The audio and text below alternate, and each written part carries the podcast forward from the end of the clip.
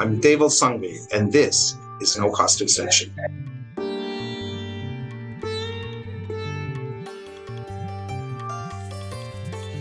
Today I'm with Revathi Radhakrishnan, who's the founder of Vanavil Trust. They have been working tirelessly with nomadic communities, educating children and empowering women. Revathi and I talked about her joining the N G O sector after the tsunami, changing careers from a journalist to a social worker, as well as the plight of nomadic communities in Tamil Nadu and across India.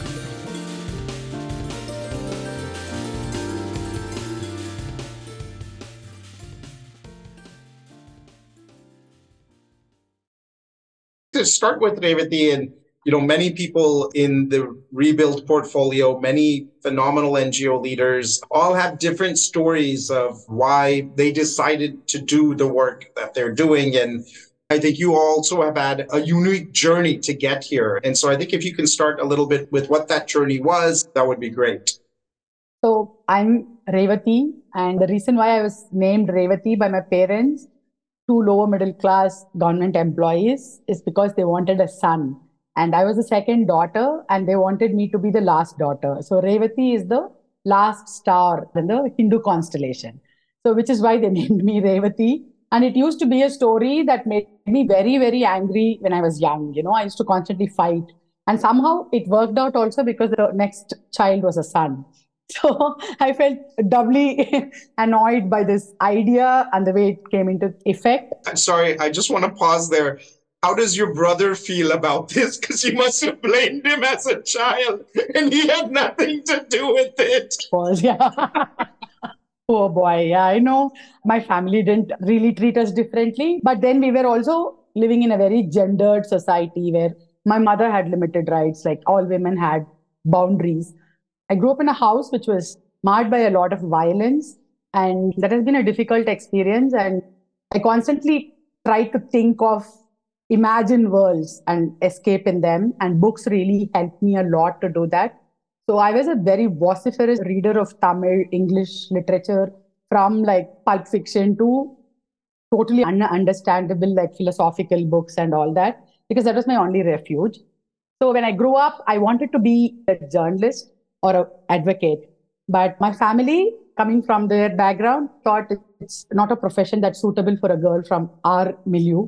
So I studied mathematics, and from college time onwards, I've been working with any possible voluntary actions. You know, I was teaching pavement dweller children, running small health camps in slum, slum tenements in Chennai and all that. I did become a journalist, even though I studied mathematics. For seven, eight years, I was a journalist, television producer, worked in film industry and all. And then the tsunami happened.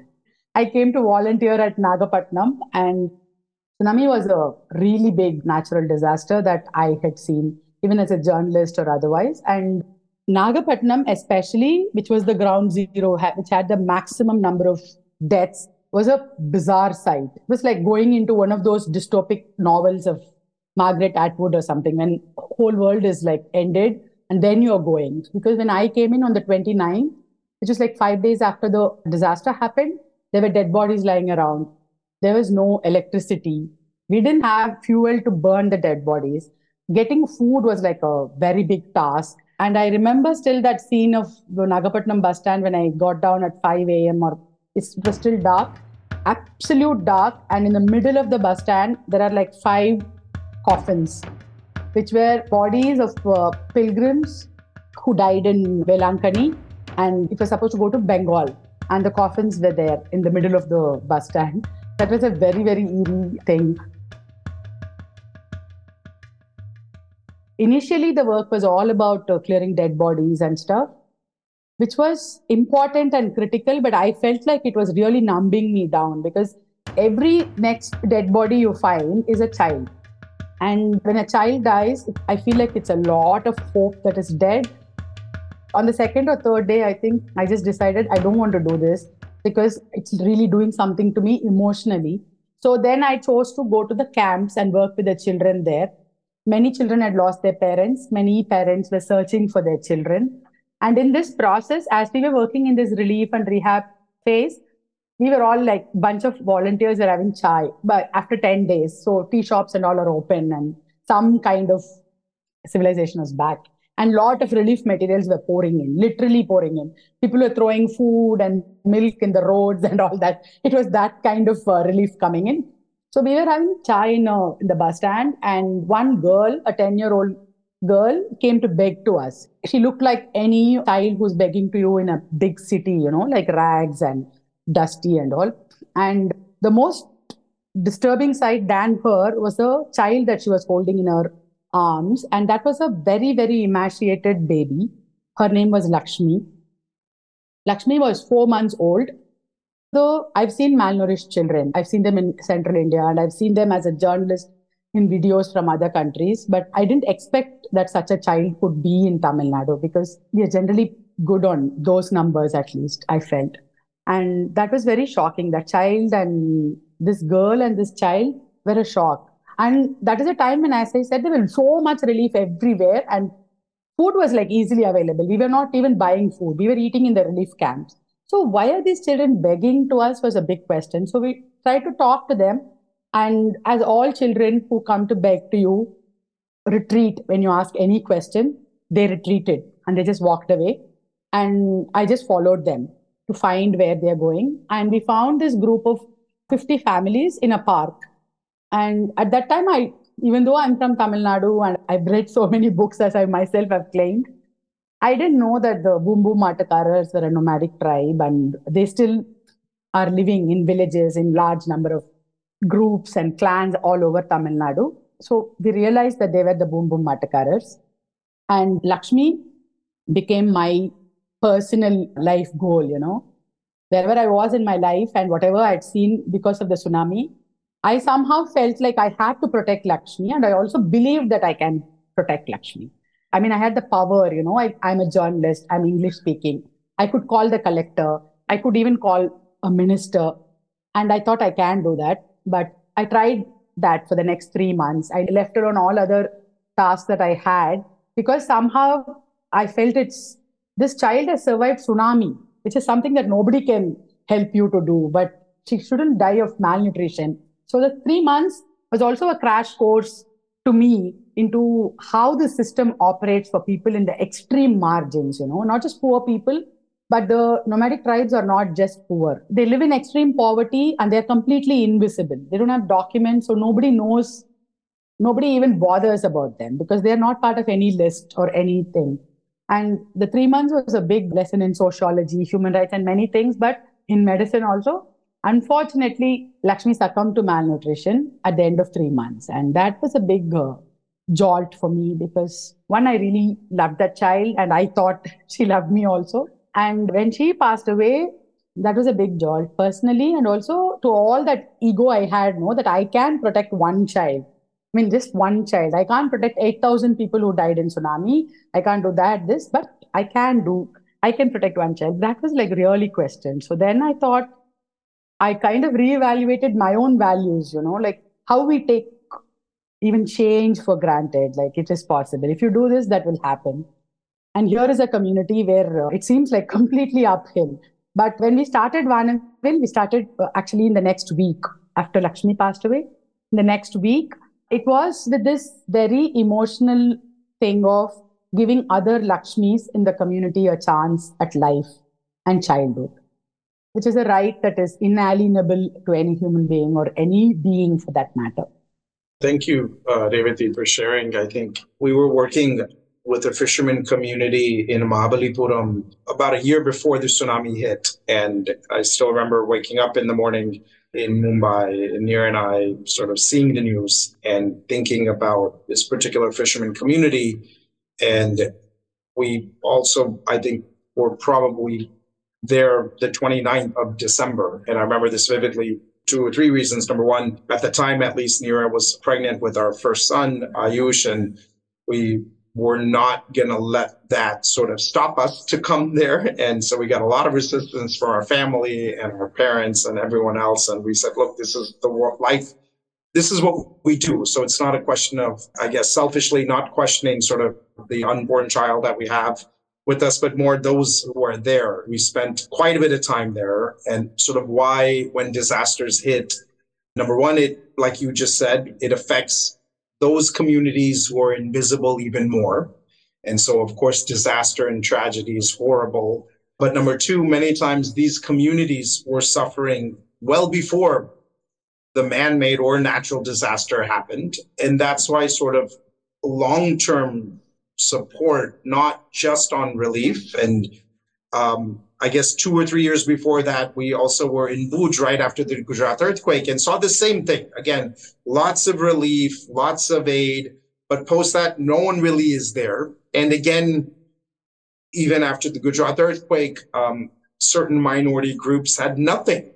When resources are scarce, you know, and, and everyone then just comes to their own clan and they become so protective. And I'm sure that's human nature, but, but then those who are on the margins sort of get left behind.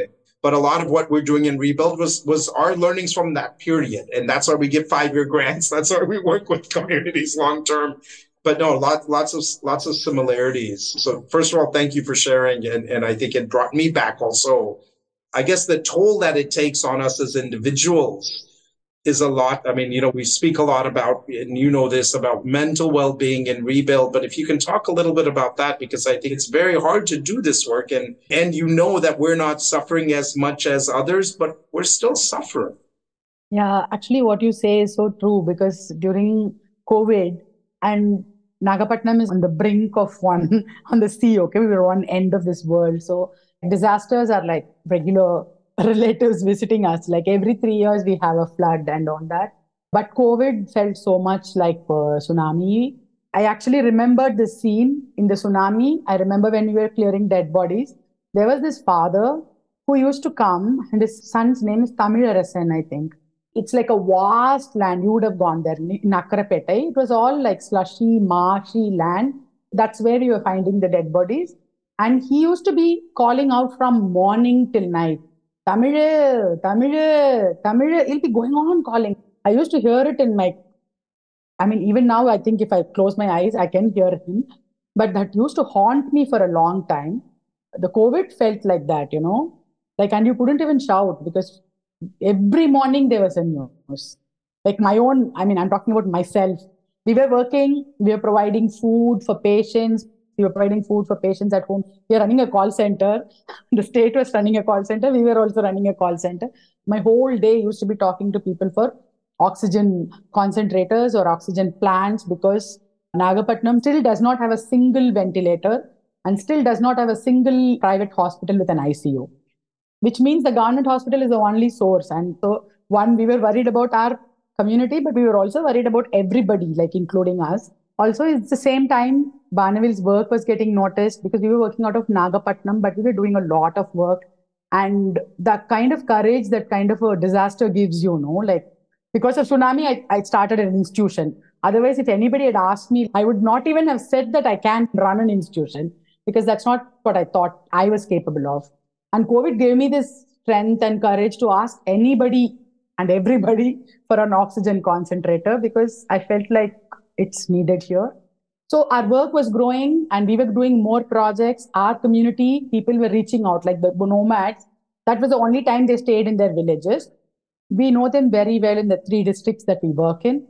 But during COVID, the Boom Boom Mattikarars and the Narikuravars and other nomadic communities started calling us from various districts. In fact, we used the COVID to map the communities wherever they are, which now gives us a database of these people, which is not there with anybody, not even with the government. So things were like happening like that. Work is opening up, and that's a really positive thing, you know, like we got a lot of donors and a lot of visibility to our work. That meant also growth, you know. On the one hand, the crisis and the lockdown were really difficult to deal with. It's a challenge that nobody, I mean, none of us knew how to go around it. Our people work in places of large gathering.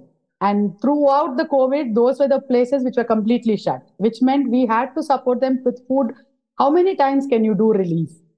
It's also not a viable process. That is one thing. And then we were uh, helping other vulnerable groups like single women, widows, and people with differently able people, all that. And our people are calling from all over Tamil Nadu and we are mapping them, we are doing that.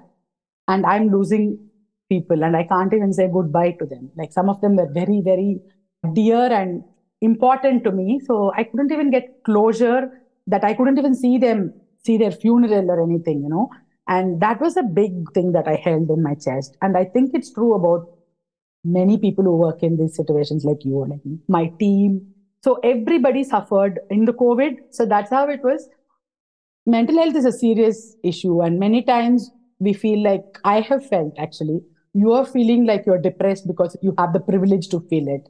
Whereas the community you work with, they don't even have that luxury to sit down and think about it.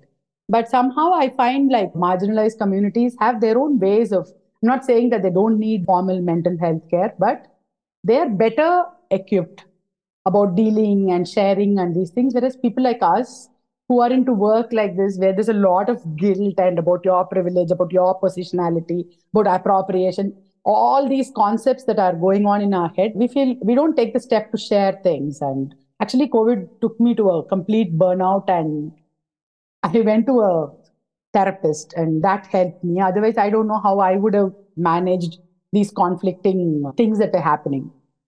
But to your point, I think those who work in the N G O sector across the board, I feel we probably don't focus on this enough. I know with Rebuild India, again, I think we've been very lucky to partner with groups like the Intention Collective and others that are focusing on, on mental health. Even at Dasra, we started uh, working with Mana Wellness. But so I think there are many more programs that exist today.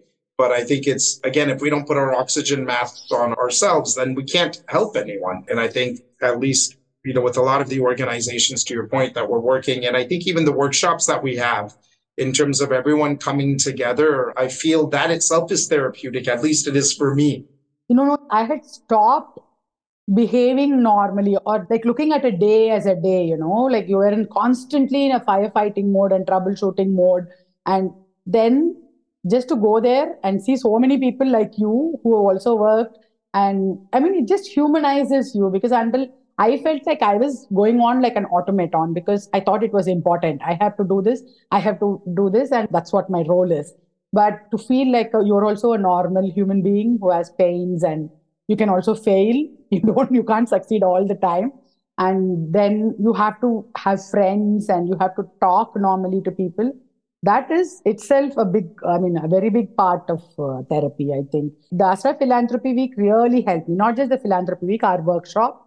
And meeting people from various N G Os. So that's how I met so many people I knew. And I met so many people I've always wanted to meet, you know. Not that I knew their name and organizations, but the people who are working with nomadic tribes, like Deepa Pawar and Sanjana Meshram and all, I was like super thrilled to just to meet them as persons because sometimes it feels very lonely and you can get very egoistic or very depressed. And I think to your point, and this is where communities, I think, the fact they're part of a community even, and they speak about this more often because there is no shame in pain and suffering and mistakes. And like you said, therefore, having that community itself is therapeutic. Yeah, it makes a difference. I think a lot of the listeners will not be aware of what it means to be part of a nomadic tribe. And so, like you said, it's so great that we have been able to have different colleagues across India focusing and supporting the same community. And I think once you even said that, it was the first time you didn't have to explain to people what it meant to be a nomadic tribe. But I apologize. I'm asking you to explain now to our listeners, what does this mean in the Indian context? I think the problem is more about the overall issue also, because it is an invisible issue. When we say N T, which is nomadic tribes, a D N T, which is denotified tribes, and there is a very small section of semi-nomadic tribes. So when we say the Vimukta Jati, like that's what they're called in Maharashtra or elsewhere in the Hindi-speaking world, in Gujarat. Gujarat, Maharashtra has the highest uh, percentage of the Vimukta Jatis. The N T, D N T, S N T complex comprises of ten percent of Indian population, which is one hundred forty million people. And the biggest problem with the N T, D N T community is also that they are scattered. They scattered because they used to be nomadic.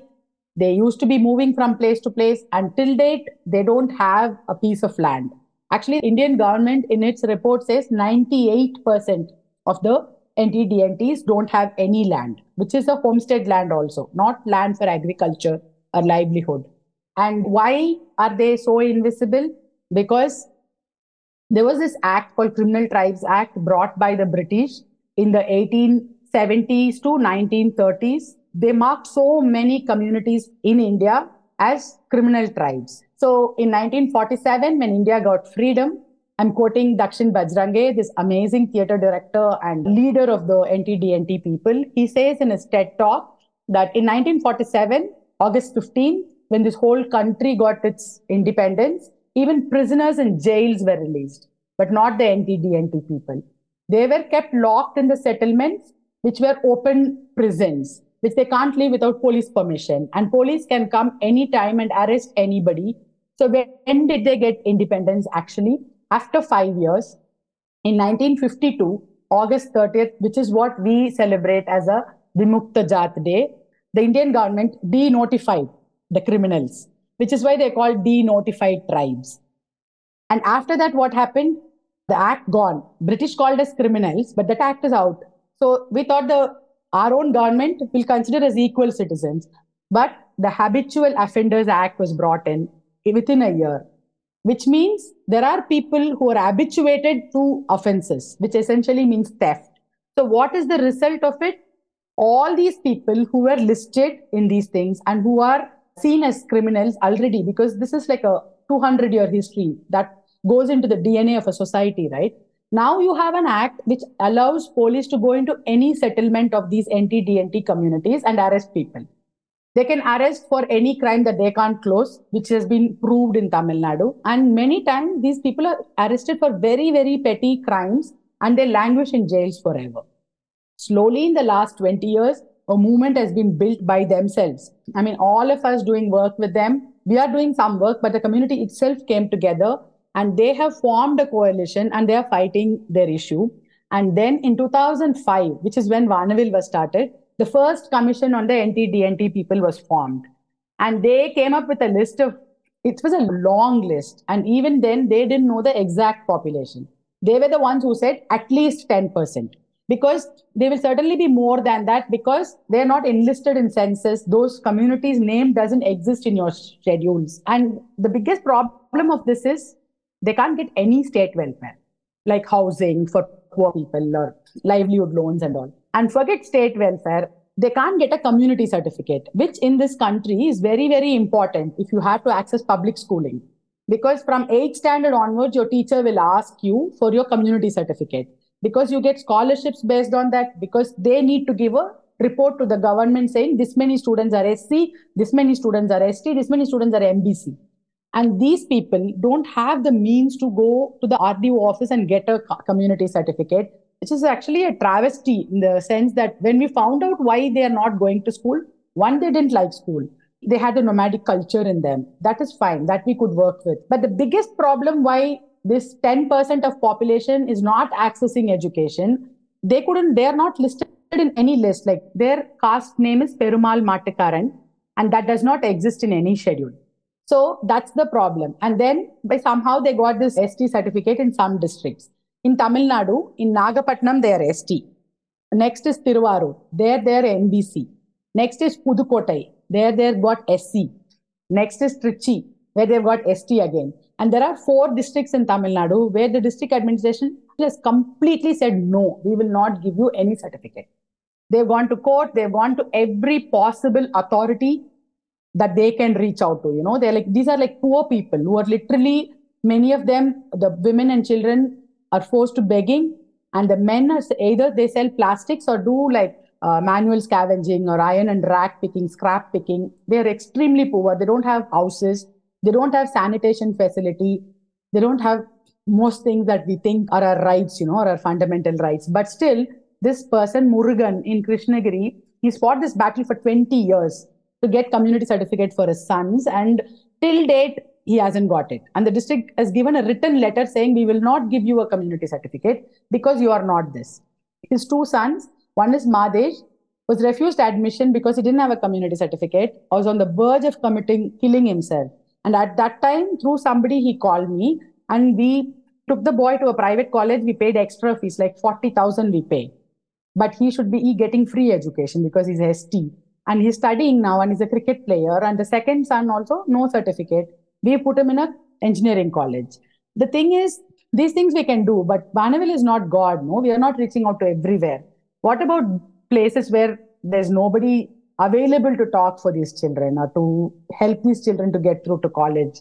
So when the state asks all these people, why are you not enrolling them into education, improving education? The question is, there's so much discrimination based on these community certificates outside the schools, and inside the schools, the stigma our kids face, I can't even list here because it just breaks my heart, you know, because I have personally witnessed how the teachers treat our children, other children treat our children, and how many girls drop out in the eighth standard, ninth standard.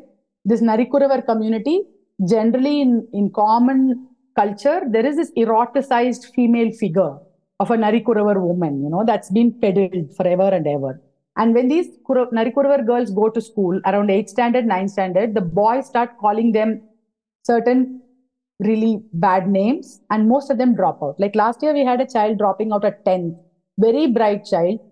We did so much of counseling, but she just didn't go back because she just couldn't handle it. And I didn't know how to equip her to handle such a loaded thing, you know, because those men are calling her, commenting on her, and I can't even complain against this boy because it's not even a crime, it's a cinema dialogue. But it's so loaded. So the stigma inside the school, lack of community certificate that keeps them out of school is one of the biggest crises that these communities face. Yeah, and I think just this view, like you said, that there's an us versus them, and that's so ingrained. And so tell us a little bit more about what does the organization do? What are your different activities? How have you all grown over the years and learnings and shifts and maybe even mistakes that you all have made? So when we started in the tsunami, I didn't have a clear blueprint. So I thought I will be here for six months. So we didn't bother about fundraising, nothing, because the challenge before us was these kids were going to beg and they were earning a lot of money. And the families believed that they've been cursed. To, and their children have to beg. So these are like, like two big challenges here. One is uh, economic, very real. Another is like a belief, faith system. So we didn't bother much about the money part. We just called our friends. And I think our first donations were given by two of our friends. And for the first six months, it was like that only. I was the only teacher. When we started, we had thirty-six children. And when we decided to run a school, one thing we realized was there were one pull and push factors. Push factor is the finance. The family needs money. The child goes to beg. Then the family gets money. That we had to deal with by talking to the community and telling them this is wrong and all that. But the pull factor for the children, they said two things. We spoke to all the children in detail about what they think a school should be and so many things. Like we did like serious needs assessment with even five-year-olds, six-year-olds, seven-year-olds. They said two things they like about begging. One, at that time, it allows them to have money so they can take a cycle for hire. It's called a hour cycle. Like per hour you pay five rupees or four rupees, you get one hour of a cycle. So and you ride it. And uh, the second is they can watch films and they love films. And so these are the two things. And then if they have more money, they can eat whatever they like. You know, like basically the kind of junk food that I was making, parota or noodles and stuff like that. So the first donation we got, I remember still, it's around sixteen thousand rupees. And we bought four cycles and we put it in front of our small school. So they can use the cycle as much as they like. You ride it as many hours as you can, but you have to keep it in proper condition. The second thing was movies. I think we still do it, but for a long time, every film that releases, the first day, first show, we will take our children. And I had to watch a lot of horrible Tamil movies in this process, but it helped us vibe, you know. So these two things we did. And then we have to come to teaching part. We have children who are five-year-old who don't know Anna, Vanna and basic language or math. We have twelve-year-olds who don't know the same. And mostly these kids were like, they really have been traveling all their life, you know, even though they are not as nomadic as earlier, like they don't move as caravans. They go to Velankanni, they walk long distances. So we started doing this pedagogy where they can go and do something and come back and uh, they can draw or write. So slowly they picked up reading and writing this way. I'll tell you just one example. In one of the government hospital visits, so when we came back, like the slightly elder children who could write were writing. So this girl called Sudha, she's become a nurse now actually. K. Sudha, she wrote in government hospital. I'm telling it in English, she wrote in Tamil. People go to government hospital when they are sick. If you have rupee, she put one rupee sign, okay? She couldn't write rupee. If you have rupee, they treat you well. If you don't have rupee, they give you white tablet. Because in India's government hospitals, they give this huge paracetamol tablet, which is like, they think it's like a, can cure everything on earth, even poverty, social justice, everything. So mostly that's what they give. And I was like, really stunned. Now that's like critical reasoning, right? The child is able to articulate that if you're poor, you go to the government hospital, all you will get is a paracetamol tablet. So all I'm trying to say is I learned a lot. They also hopefully learned a lot. Slowly, it took us two years to match the age and skill. And by now we had come up with this model. I won't say it's a model or anything. Our pedagogy, which is about doing things and then learning about them. So it's an experiential learning. And uh, then for the first ten years, we were only a school because just getting these kids to school was like a huge challenge. I used to go to the all the places they can beg, you know, in Velankanni, bus stand, market, Tiruvarur temple, and even sometimes as far as Karaikal. We will collect them every day from morning eight o'clock to ten, ten thirty. Then we bring them to the school. Then we eat and then we do some work around the building, like whatever work needs to be done. And then we write about it, discuss about it or draw about it.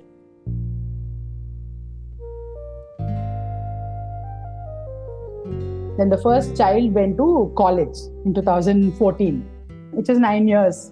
And this girl had joined us as a twelve-year-old with no literacy or numeracy. And in nine years, she went to college. And that's the time when we like actually stopped and looked back. Okay, wow, fine. Most of our friends and well-wishers who had been supporting us till then told us we should close down. Because by then we had like a hundred children and the operation was much bigger, like ten lakhs or twelve lakhs. And, and that was not something that I can raise from like thirty, forty donors, you know. But we decided we can't, we'll do one last attempt and we wrote a long letter. That's the first proposal I think we wrote. We wrote about our journey, about our story, blah, blah, and sent it to so many people and so many people sent it to so many people. You won't believe it. I mean, I still don't believe it. Like three people came forward to help us. None of them I knew. One is Vandana of Banyan. She referred another donor, the Saket Foundation. It's a family foundation in Spain. They continue to support us till date. And one more is another H N I donor who still supports us. And we survived and we thrived and we're like really much, much better than that in two thousand eight to now. So this is how we grew. We made a lot more mistakes than any clear plans. I didn't realize the need to have the clear strategy and all these things, which we learned through trial and error. Finance, we've always been kept clear accounts. My mother was an executive officer in town panchayat system. So she used to be our first uh, auditor and she used to be such a tough boss. And because of that, our finance systems were like perfect all along. So after the tenth year, we thought we do have something that's of value and we should reach it to other children because we were working with a small number of people. And uh, twenty fourteen, R T E was there. So two thousand ten onwards, we've been extending our work, educational work to villages in first in our district, next district. Now we are in four districts. We are reaching out to thousand children through our community learning centers. So there we enroll them in a school. We ensure we go and fight with the teachers if discrimination happens and all that. And we also run evening classes and give them nutrition. Malnutrition has always been a problem. So nutrition has been an equal core component of our project as education is. Post-COVID scenario, we've also started looking at livelihoods for the women because most of the time the children are having to go to the streets back, even if they're studying, because the mother owes loans, installments, and it's difficult to tell a child that ignore what your mother has been through, you just come to school. This year, we are supporting two hundred twenty children in our school and child protection projects, one thousand children through our community learning center, all nomadic children. We kept our focus to that. We didn't give in to this pressure that was put on us by many donors to do a school program or a ecosystem. I mean, those are not unimportant. I do think they are important projects, but nobody else is working with these children. And we wanted to focus on them. Also, the biggest success, I think, is we have one hundred twenty-five kids in college as on date, and fifteen have passed out. Congratulations. That's amazing. Thanks. Because in two thousand five, in the Boom Boom Mattikarars, not a single graduate was there. And today, there are like one hundred forty graduates, that's one hundred twenty-five in the making, fifteen already. And seventy-five percent of them are girls, women.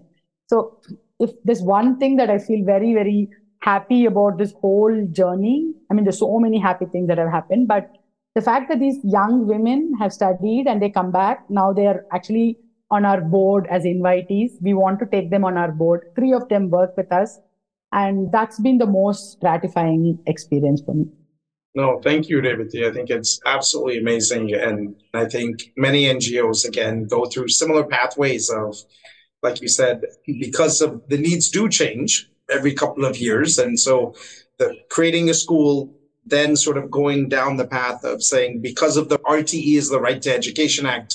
And so then saying, oh, well, wait, then you can support, again, a certain group of children who have been traditionally marginalized in these schools and be sort of their voice. And so invariably you are also therefore improving the government system as well, which is fantastic because they're here to stay, but still keeping your focus on a community, like we said, is not small in any shape or form, and also have a unique set of issues, unfortunately, that go beyond just poverty. And I think this question about vulnerability is something we thought a lot about and are still trying to understand, but sort of identifying, I guess, different aspects of poverty and oppression. We're looking at groups that are who are subject to multiple of these areas, realizing again that while, like you said, education and malnutrition is critical for any human, the kind of work you do, given these different intersectionalities, is different, therefore. And it is not as easily to scale because there are other issues that you're working on as well, which, again, many donors don't understand and many donors don't realize and appreciate. It cannot be a one-size-fits-all solution. And I think we're again, so lucky to have you and so many other groups that are sort of focusing on these, what may seem as niche causes, but again, in this particular case, it's one hundred forty million people. So it's not niche in any sense of the word whatsoever. How long have you been now in the Rebuild portfolio? Eight months. Eight months now. And the reason I ask is, and this is again, I think for many of the listeners who clearly have left now inspired by your story, many donors do not give, number one, for five years, and number two, do not understand what flexible funding even means. And so if you don't mind sharing maybe on, with Rebuild at least, we give five-year grants each year, ten lakh rupees, which is a million rupees a year, or close to what, twelve the thirteen thousand dollars. But what has been, how is this, I guess, number one, what has the thinking been between you and, of course, the phenomenal team you have? How is this similar or different than what you've received in the past? And if you have made some decisions on how you're going to spend that money, if you can share with us what those decisions are or could be even. Yeah, sure. So many times donors try to give only. There are many people who say, we will buy you material, like notebook for the child, I'll give.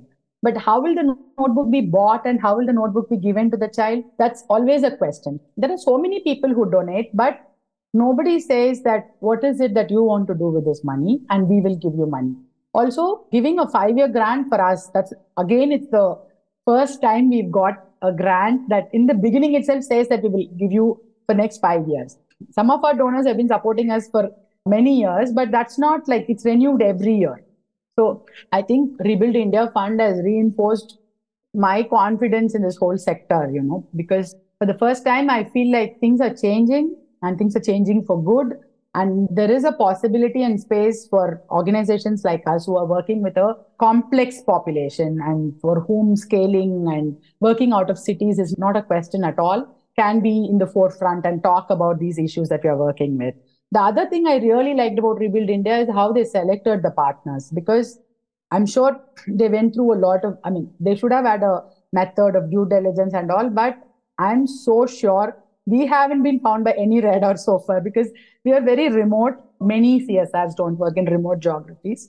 But when we got the Rebuild Fund, we got selected. We went through this interview and I felt energized doing that interview. You and so many other leaders, as you've seen, have been doing this work forever. And so I personally find it ludicrous when donors ask, oh, well, how can you trust the N G O? I'm like, well, how can I trust you? But I say this because I think there are many donors and donor agencies that talk about urgency. They're like, oh, but this needs to happen right away because we care so much about those who are impoverished and we want change to happen. But again, they say this after they spent many, many years acquiring wealth, not caring or doing anything in society. And yet they put those same pressures of urgency, for example, to somebody like yourself. And Revathi, how old were you when you started? twenty-nine. Exactly. And I say that because the sense of urgency clearly you felt at the age of twenty-nine. Yeah. And I didn't have salary for like fifteen years of my eighteen year experience, you know. So I like literally lived with small money that my sister used to send me, and not small money. She used to support me. My family supported me. And uh, I forgot to tell what we are going to do with the Rebuild Grant. Can I say that now? Yeah, please do. With the Rebuild India Grant, we've been able to pay all our staff a good salary, which is minimum. We are able to follow the Minimum Wages Act. So you might be thinking that why I wasn't following before, but that's the plight of this sector. But first thing we did was we are paying everyone salaries as per the Minimum Wages Act. And we're doing capacity building in technology and English because we think rural N G Os lack in that aspect. And with that, our team also can go on par. Like they can improve their career and also do a better job at this place. And we're also investing in some technology because we've never had the money to do that. I mean, I think for any of our organizations to survive beyond us, and like you said, you had your sister. We all had, maybe, you know, definitely many people who sort of supported us at the beginning, but to enable others to pass this on when we're not here, which is important, or even while we're here, they need to feed their own families. They cannot go into poverty because of this work, because otherwise it's not sustainable and they won't last, like you said, and they'll rightfully so have these issues about, do I care for my kids or do I care for, for others' kids? And, and these are real challenges, I think, that we all face. So I just want to say thank you, Revathi. This has been an amazing hour and a half. It reiterates to me why I've been doing this for twenty-four years, why I continue to be inspired. Thank you. Thank you for listening in. And